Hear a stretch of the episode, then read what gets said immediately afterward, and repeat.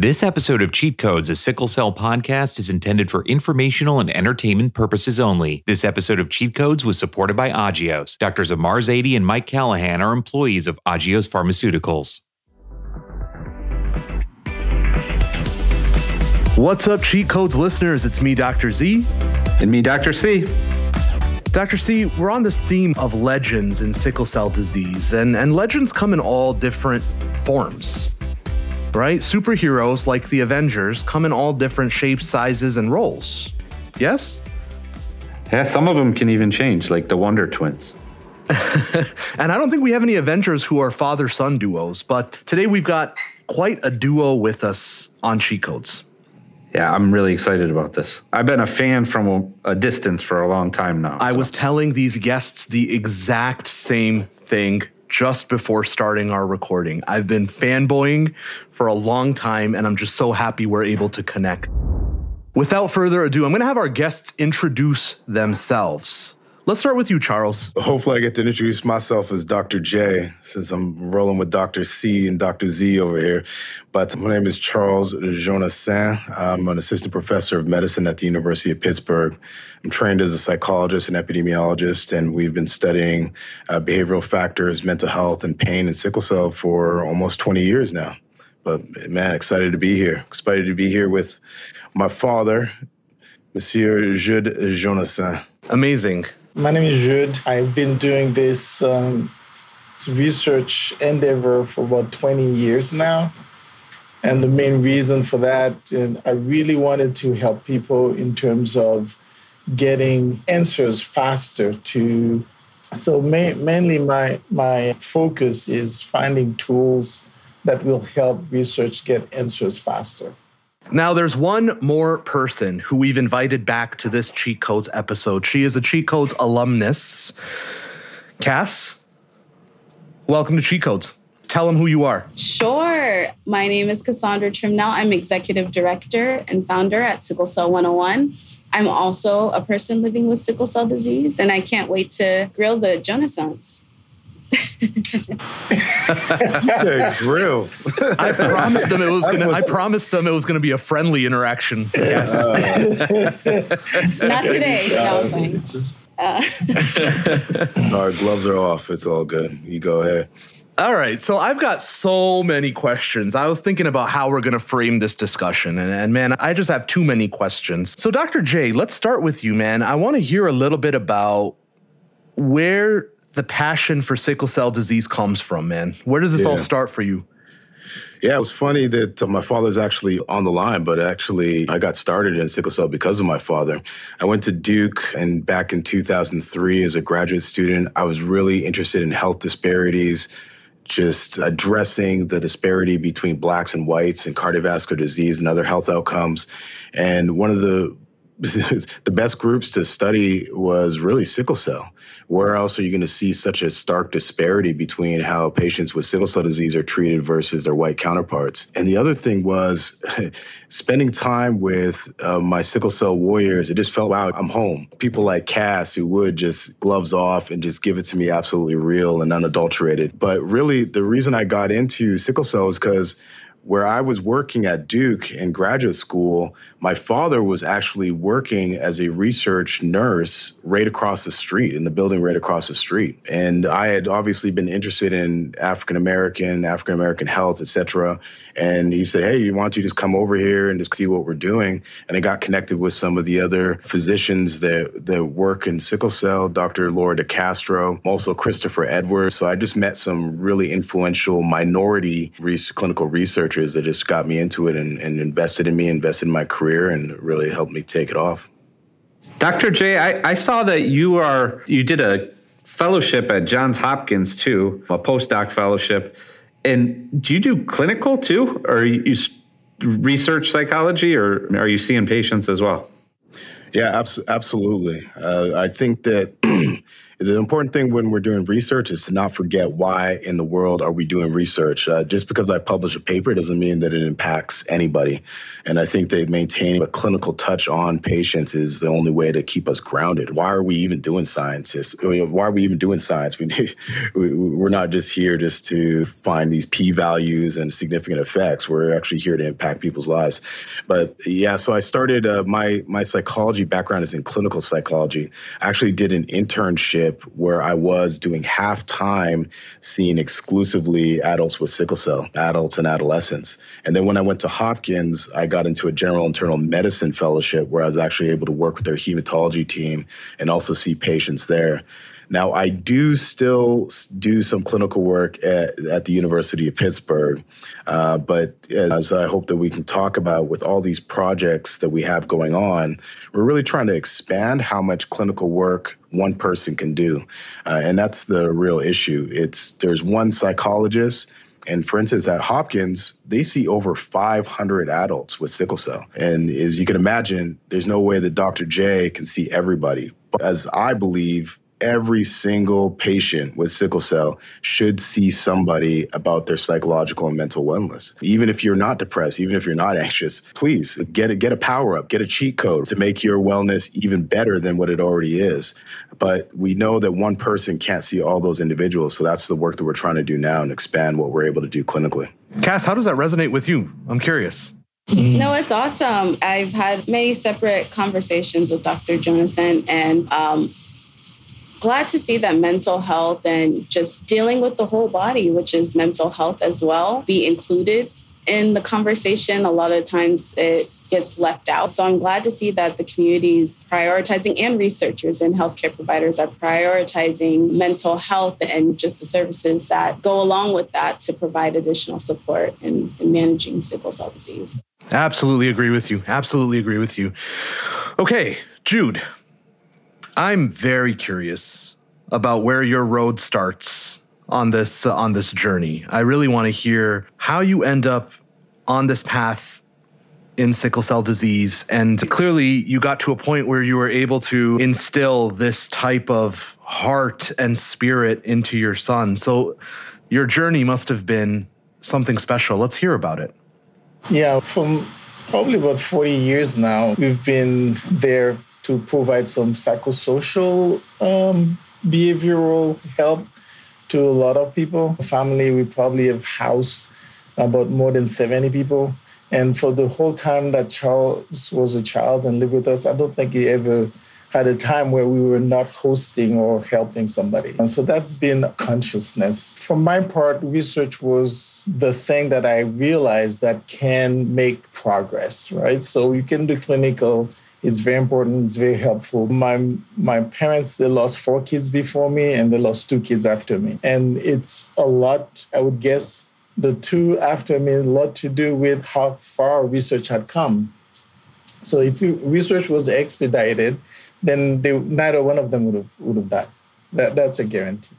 So for me, uh, my background was uh, originally in mathematics and computer science, and I also trained in uh, theology. Then I wanted to do be a missionary. So when I came to to work at Duke, was specifically to help my son be at. He said he wanted to be at that kind of institution. At the time, as a nurse, I could move to anywhere you know, we would like. And my wife and I, we felt we've lived already. We've we've been there for we had raised about 25 children by that time. So we felt it's a second go. And when I met some tremendous people when I got to Duke, was one of those places they made, made me feel really well. So I had opportunity to work on statistics, opportunity to work on genetics. It, it was amazing. So that's how, and I wanted to build tools so that I can help investigators. So that, that's my main thing. How can I support residents, support students, support the community, any anyone that is trying to help other people. I don't care where they go and help other people, but when they pass by where I am, I'd like to equip them. And I feel that I'm pretty confident that, that they will receive something that could be helpful. And so that's where that's how I got into this. And we always we haven't answered the questions. When I first started, the average age, you know, at death was about 40s and it's still like that. And when I look back in, my origin, probably as a Haitian, the average age at death is around the same thing. So that really grips me. I, I, it doesn't make sense to me. It really doesn't. That we have so much knowledge, so much power to do so many things, and we can provide properly.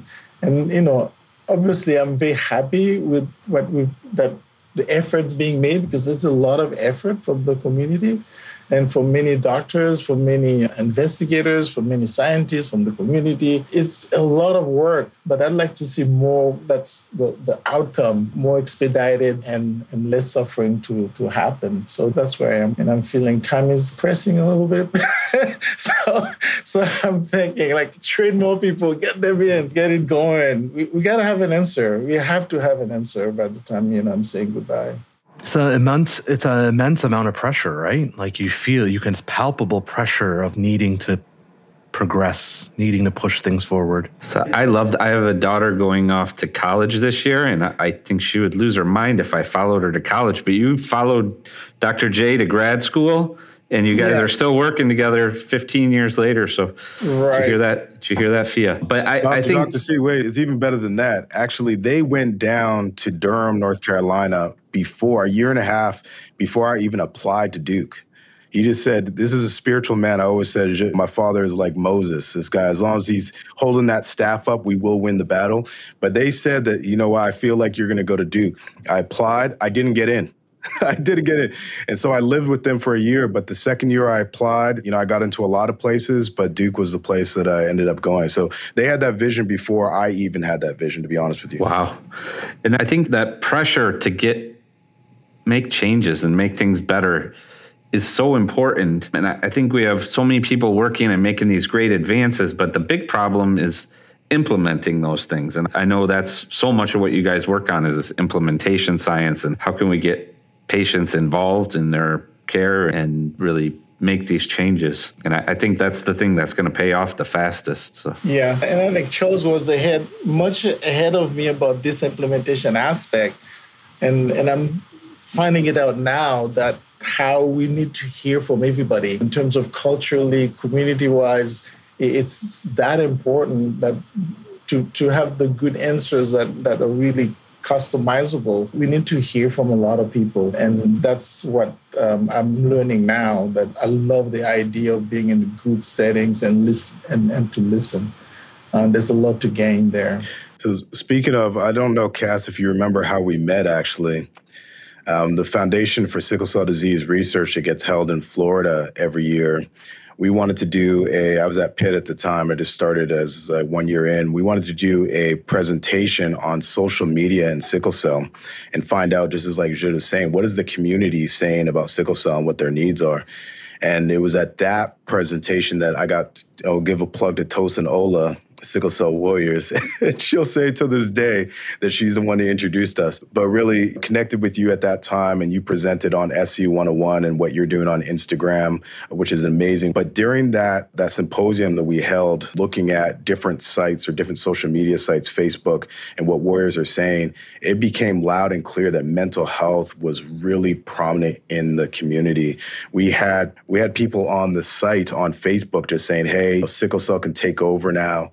I don't want to live no more. Hey, please, somebody tell me where the jugular vein is so I can stick my hospital fork in it. It's just really gripping stories that we were learning from Facebook. And I think that's really the start of our direction of being like, well, the community is talking to us. We haven't really been focusing on mental health and sickle cell, but this is obviously something that where there's a need. Yeah, I, man, there's a lot, there's a lot to, to unpack with that. I, um, first of all, you're right. Hats off to Cass though right? Hats off to Cass for creating a platform that is as large as it is globally now, um, touching so much of the community. And hats off to you guys for the innovation that comes with the tools you're building, the innovation that comes with the approach, and for prioritizing mental well being, right? This is just something that no matter how good your biology is, if your mind and spirit are not there, it doesn't matter. So, f- far as I'm concerned, as a sickle cell physician, mental well being has to be our priority. It just has to be. And I, I think it's a huge unmet need. I, everywhere I go, people say we don't have enough psychologists. I can't get my patient in to see anybody. And I, I, I think some of the stuff you guys are doing there is like uh, Jesus with the bread and the loaves or something. There's only a certain amount of psychologists, only a certain amount of social workers who can help. How do we take that and expand it to feed everybody? So I came across CaRISMA and I fell in love with the with the consent form. It's a video. I would encourage everybody to go watch it. And I think that's how we should be doing consents. But I love the idea of just using technology, getting people. I, Dr. Z always says you got to get in the, into this rectangle if you want to talk to patients. And uh, you guys are doing that. So, how, how did you think of that? And it looks like a tremendous project. How is it going? Yeah, was, first of all, I just want to kick it to Cass because um, just speaking about the work that they're doing on social media, which is really the impetus for doing this. Obviously, CaRISMA is essentially, uh, we're trying to provide behavioral support to adults with sickle cell disease to help them self manage. Uh, obviously, the primary target is pain, but we're getting as a spillover effect mental health, right? If, if your mental health, if one patient said to me is like, Charles, if my mind ain't right, my body ain't right. And we know that for sure. Just like Dr. Z said, it's we need to take care of the mind to take care of the body. First, you guys are being really nice. Thank you. And I always say part of this is selfish for selfish reasons. I'm a warrior myself, so I get it. Living through it and, and seeing what resources are available and what gaps that we have, and just uh, Charles and, and Jude have been such amazing partners in this and awesome just resources as Charles being able to have that person to to connect these resources with people is the other part of this. It's providing the information, but then so what after the information? How do we make this something that's tangible? How do we make this solution oriented? And that's where these guys come in and have been so extremely helpful in, in building infrastructure around what can be presented to the sickle cell community. And so I'm very happy. And then also, they just get it too, which is awesome. Jude said earlier that there is a sense of urgency. And I don't think people, healthcare providers, really talk about that. This needs to happen like yesterday, right? These tools needed to be rolled out yesterday and just working very intricately with the community on these and really allowing back and forth with the community has made the world of a difference. And it really has, they really have provided a tool that is useful for the community. And I'm just so happy to be part of the project. So, really quickly, before we go back to these guys, give us a 30,000 foot view on where Sickle Cell 101 is right now. Oh, okay. Where are we? Well, we're trying to be everywhere, right? This information needs to be everywhere for people. And as of right now, we have we're the largest online, you know, digital group devoted to sickle cell education and research. And we have about 50,000 followers and they originate in 115 places. So just that's just to show how this really is a, a global thing now Amazing. and people are really needing that information. And so we hope to be um, anywhere a patient is, where our goal is to meet people living with sickle cell disease where they're at. So if that's social media, if that's on YouTube or TikTok, if we have to, just finding where people are and then making sure that information is accessible to them. I think Dr. J is absolutely right here. You're the pioneer of meet the patients where they are. So thank you for that. We you've done this community a great service by injecting that type of energy and showing people like us, showing academics like the Jonassaints that their work can use that type of innovation to meet people where they are. So, I want to, with that, I want to go back to CaRISMA. Dr. C teased it a little bit, but where where does the idea for CaRISMA? I'm actually really genuinely curious about this. Are you guys sitting at home having dinner and watching the game, and you're like, hey, you know what? I have this idea. And where does this? How does? How do these convert? When do you guys have time to get these back and forths in? Do you guys discuss this often? Is this always top of mind? Is work? Are you? Have you completely lost your work and home balance? Is it single yeah. cell twenty four seven? It is work twenty four seven though. That is true. I, I think the thing we like in talking about and discussing the most is probably work. I don't know if you want, it really did start in 2009. Jude started programming on his own. Like he said, he has a background in computer science and mathematics, and he just picked up iOS, Apple programming just on a cuff. I don't know if you want to speak about that, but that's really the combination of working with the community and people like Cass and this kind of idea of using mobile to reach out to patients. So Jude, you just pick up iOS? I mean, like people, I don't know. Does that? I, I pick up I pick up snacks. I like I like, a, like a new Netflix oh, show. It, there, yeah, yeah, there was a need because we were we were doing an industry sponsored study, and on the site side, it was not organized in terms of the minute somebody showed up to the hospital, we wanted to you know, let everybody know. And when they start on the study, when they do consent, who needs to know, and those kind of things. So I put a program together. That was my first application to make sure that all this traffic is uh, everybody is, and then also all the visit checklists and all the there were some PKs and stuff like that. So I wanted to make sure that those are being done on time. So this it was all being with the portal organized so that we can know what to do and the pharmacy would receive their notification when that's needed.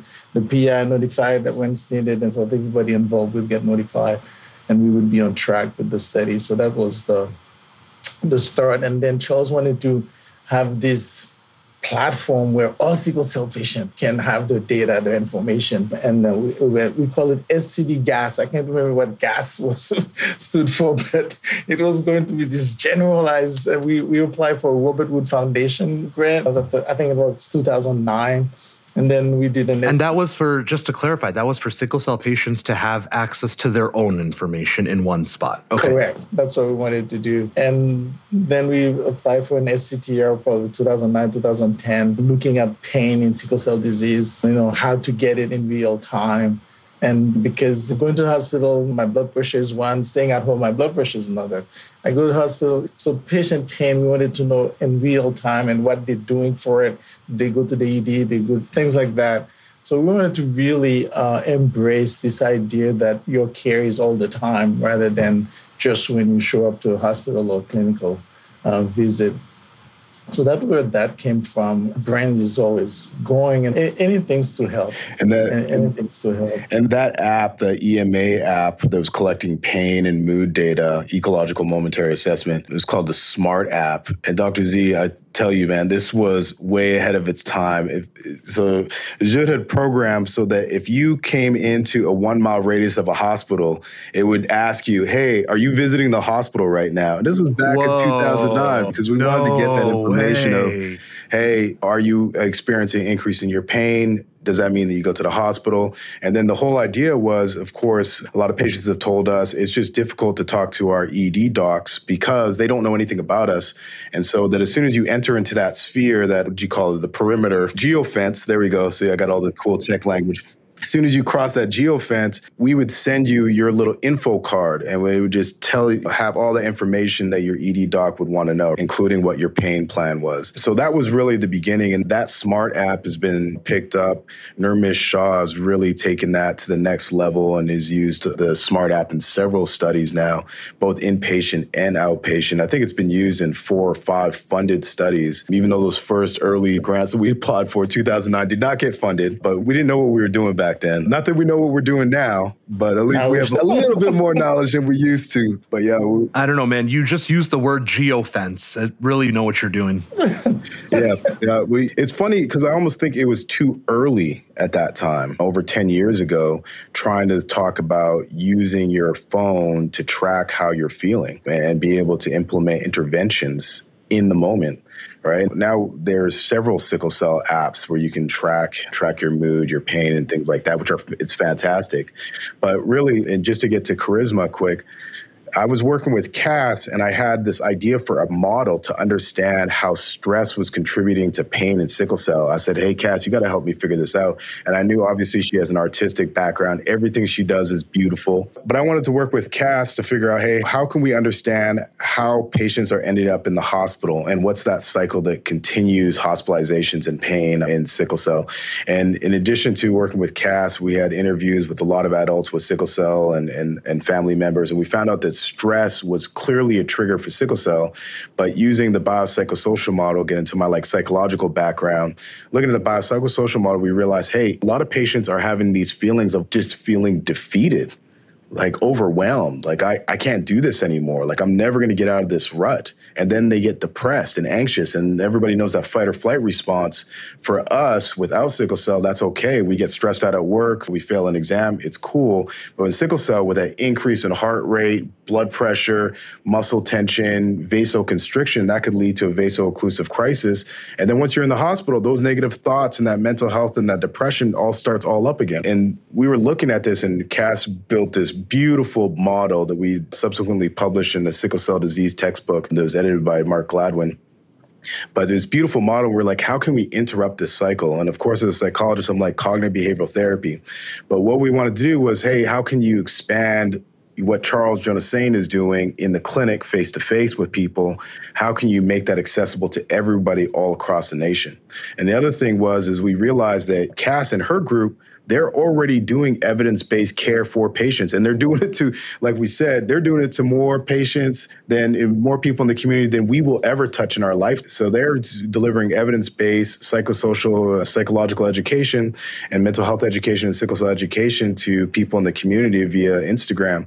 And what we wanted to do was just copy exactly what they're doing and then claim it for our own. But cass was like no way you're not going to do this so the cool thing was is that Cass honored us. She actually came to the University of Pittsburgh, actually did a lot of her educational modules and did the videos for it right in one of our studios here at the University of Pittsburgh.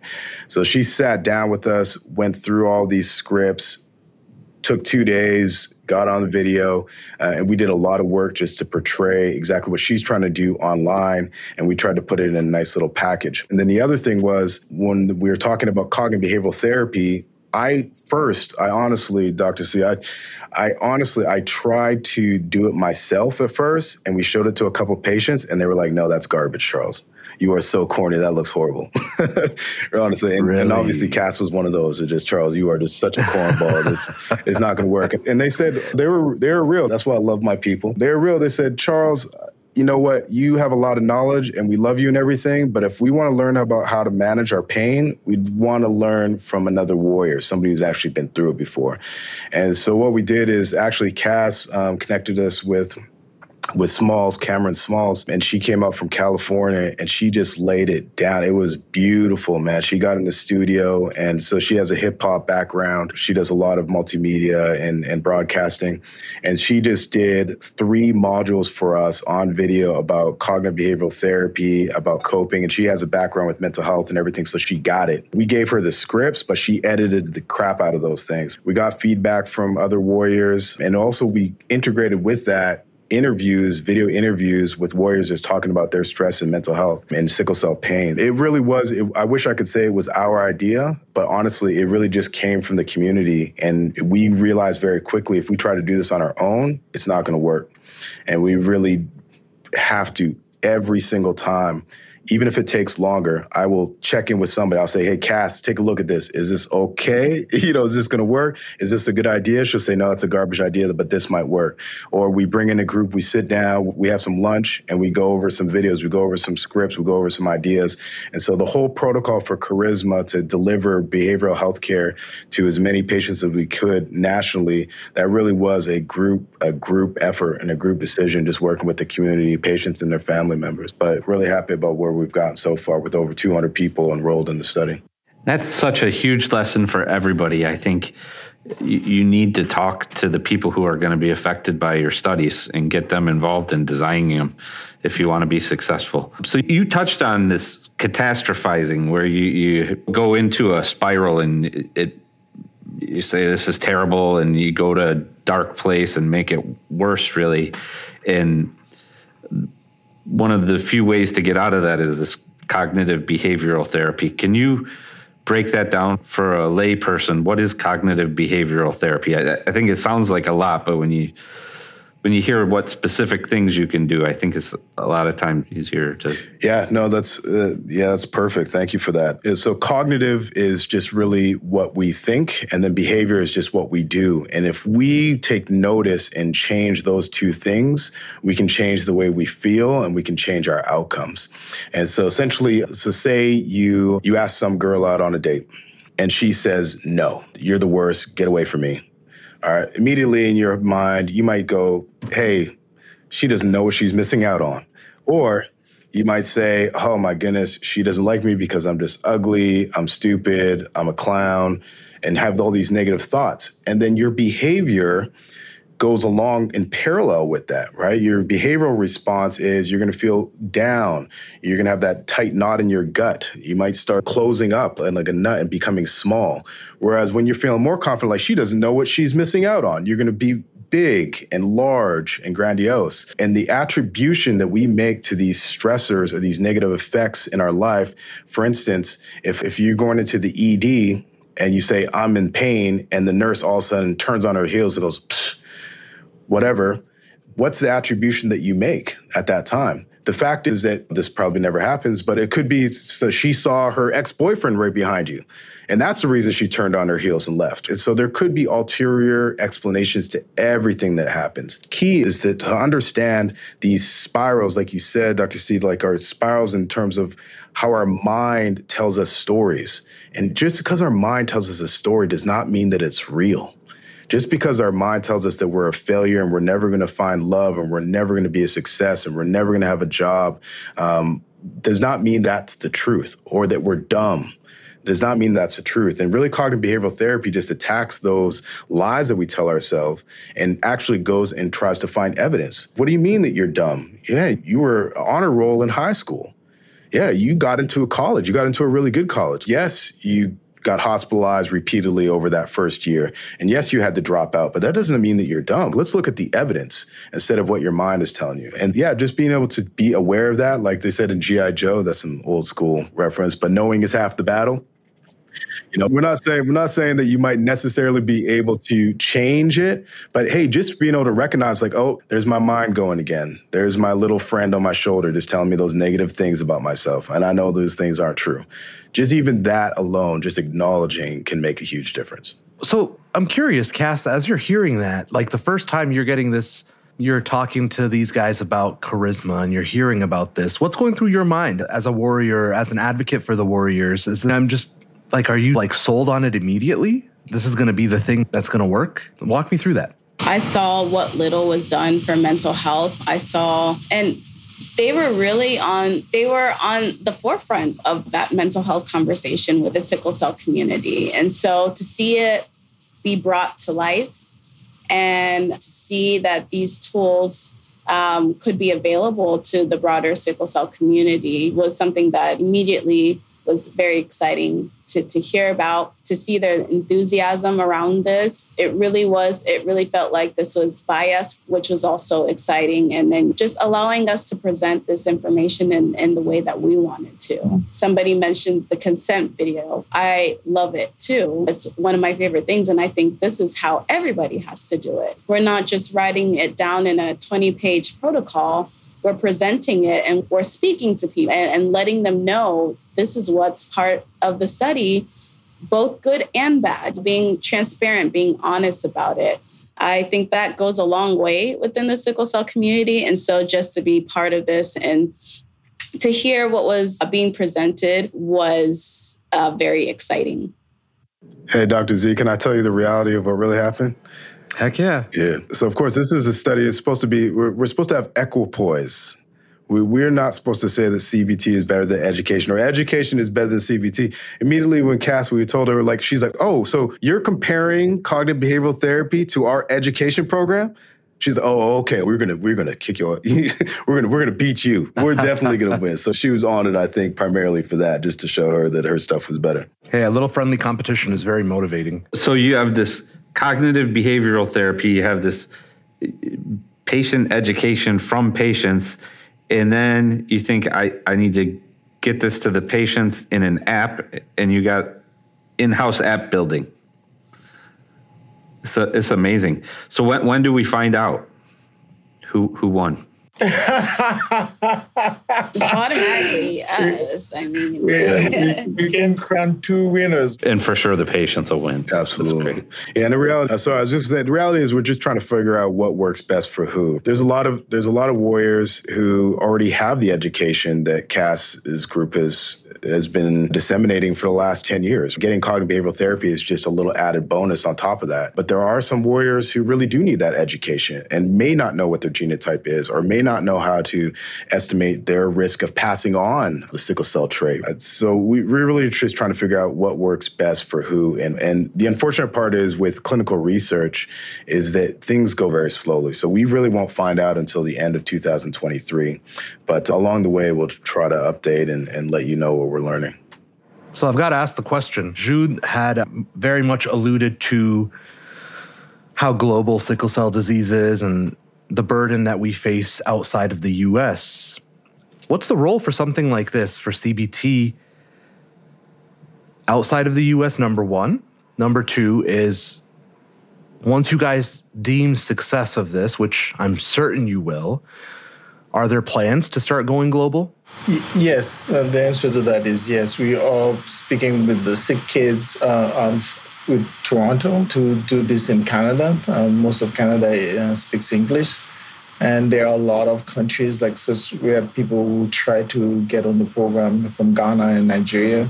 So we anywhere that they speak English, we could easily uh, use the program. Of course, since everything is homemade, it will be hard to translate into French or uh, Spanish. But right now, that we you know we can cover a lot of ground with the English offering. So um, we're looking forward to that. Will you incorporate some Canadian patients so they can say sorry and a and all of that in the native language? so we we can always update. Um, we've done all the videos ourselves. Charles didn't mention he has that's one of his skill, the production, video production uh, that is learned in school.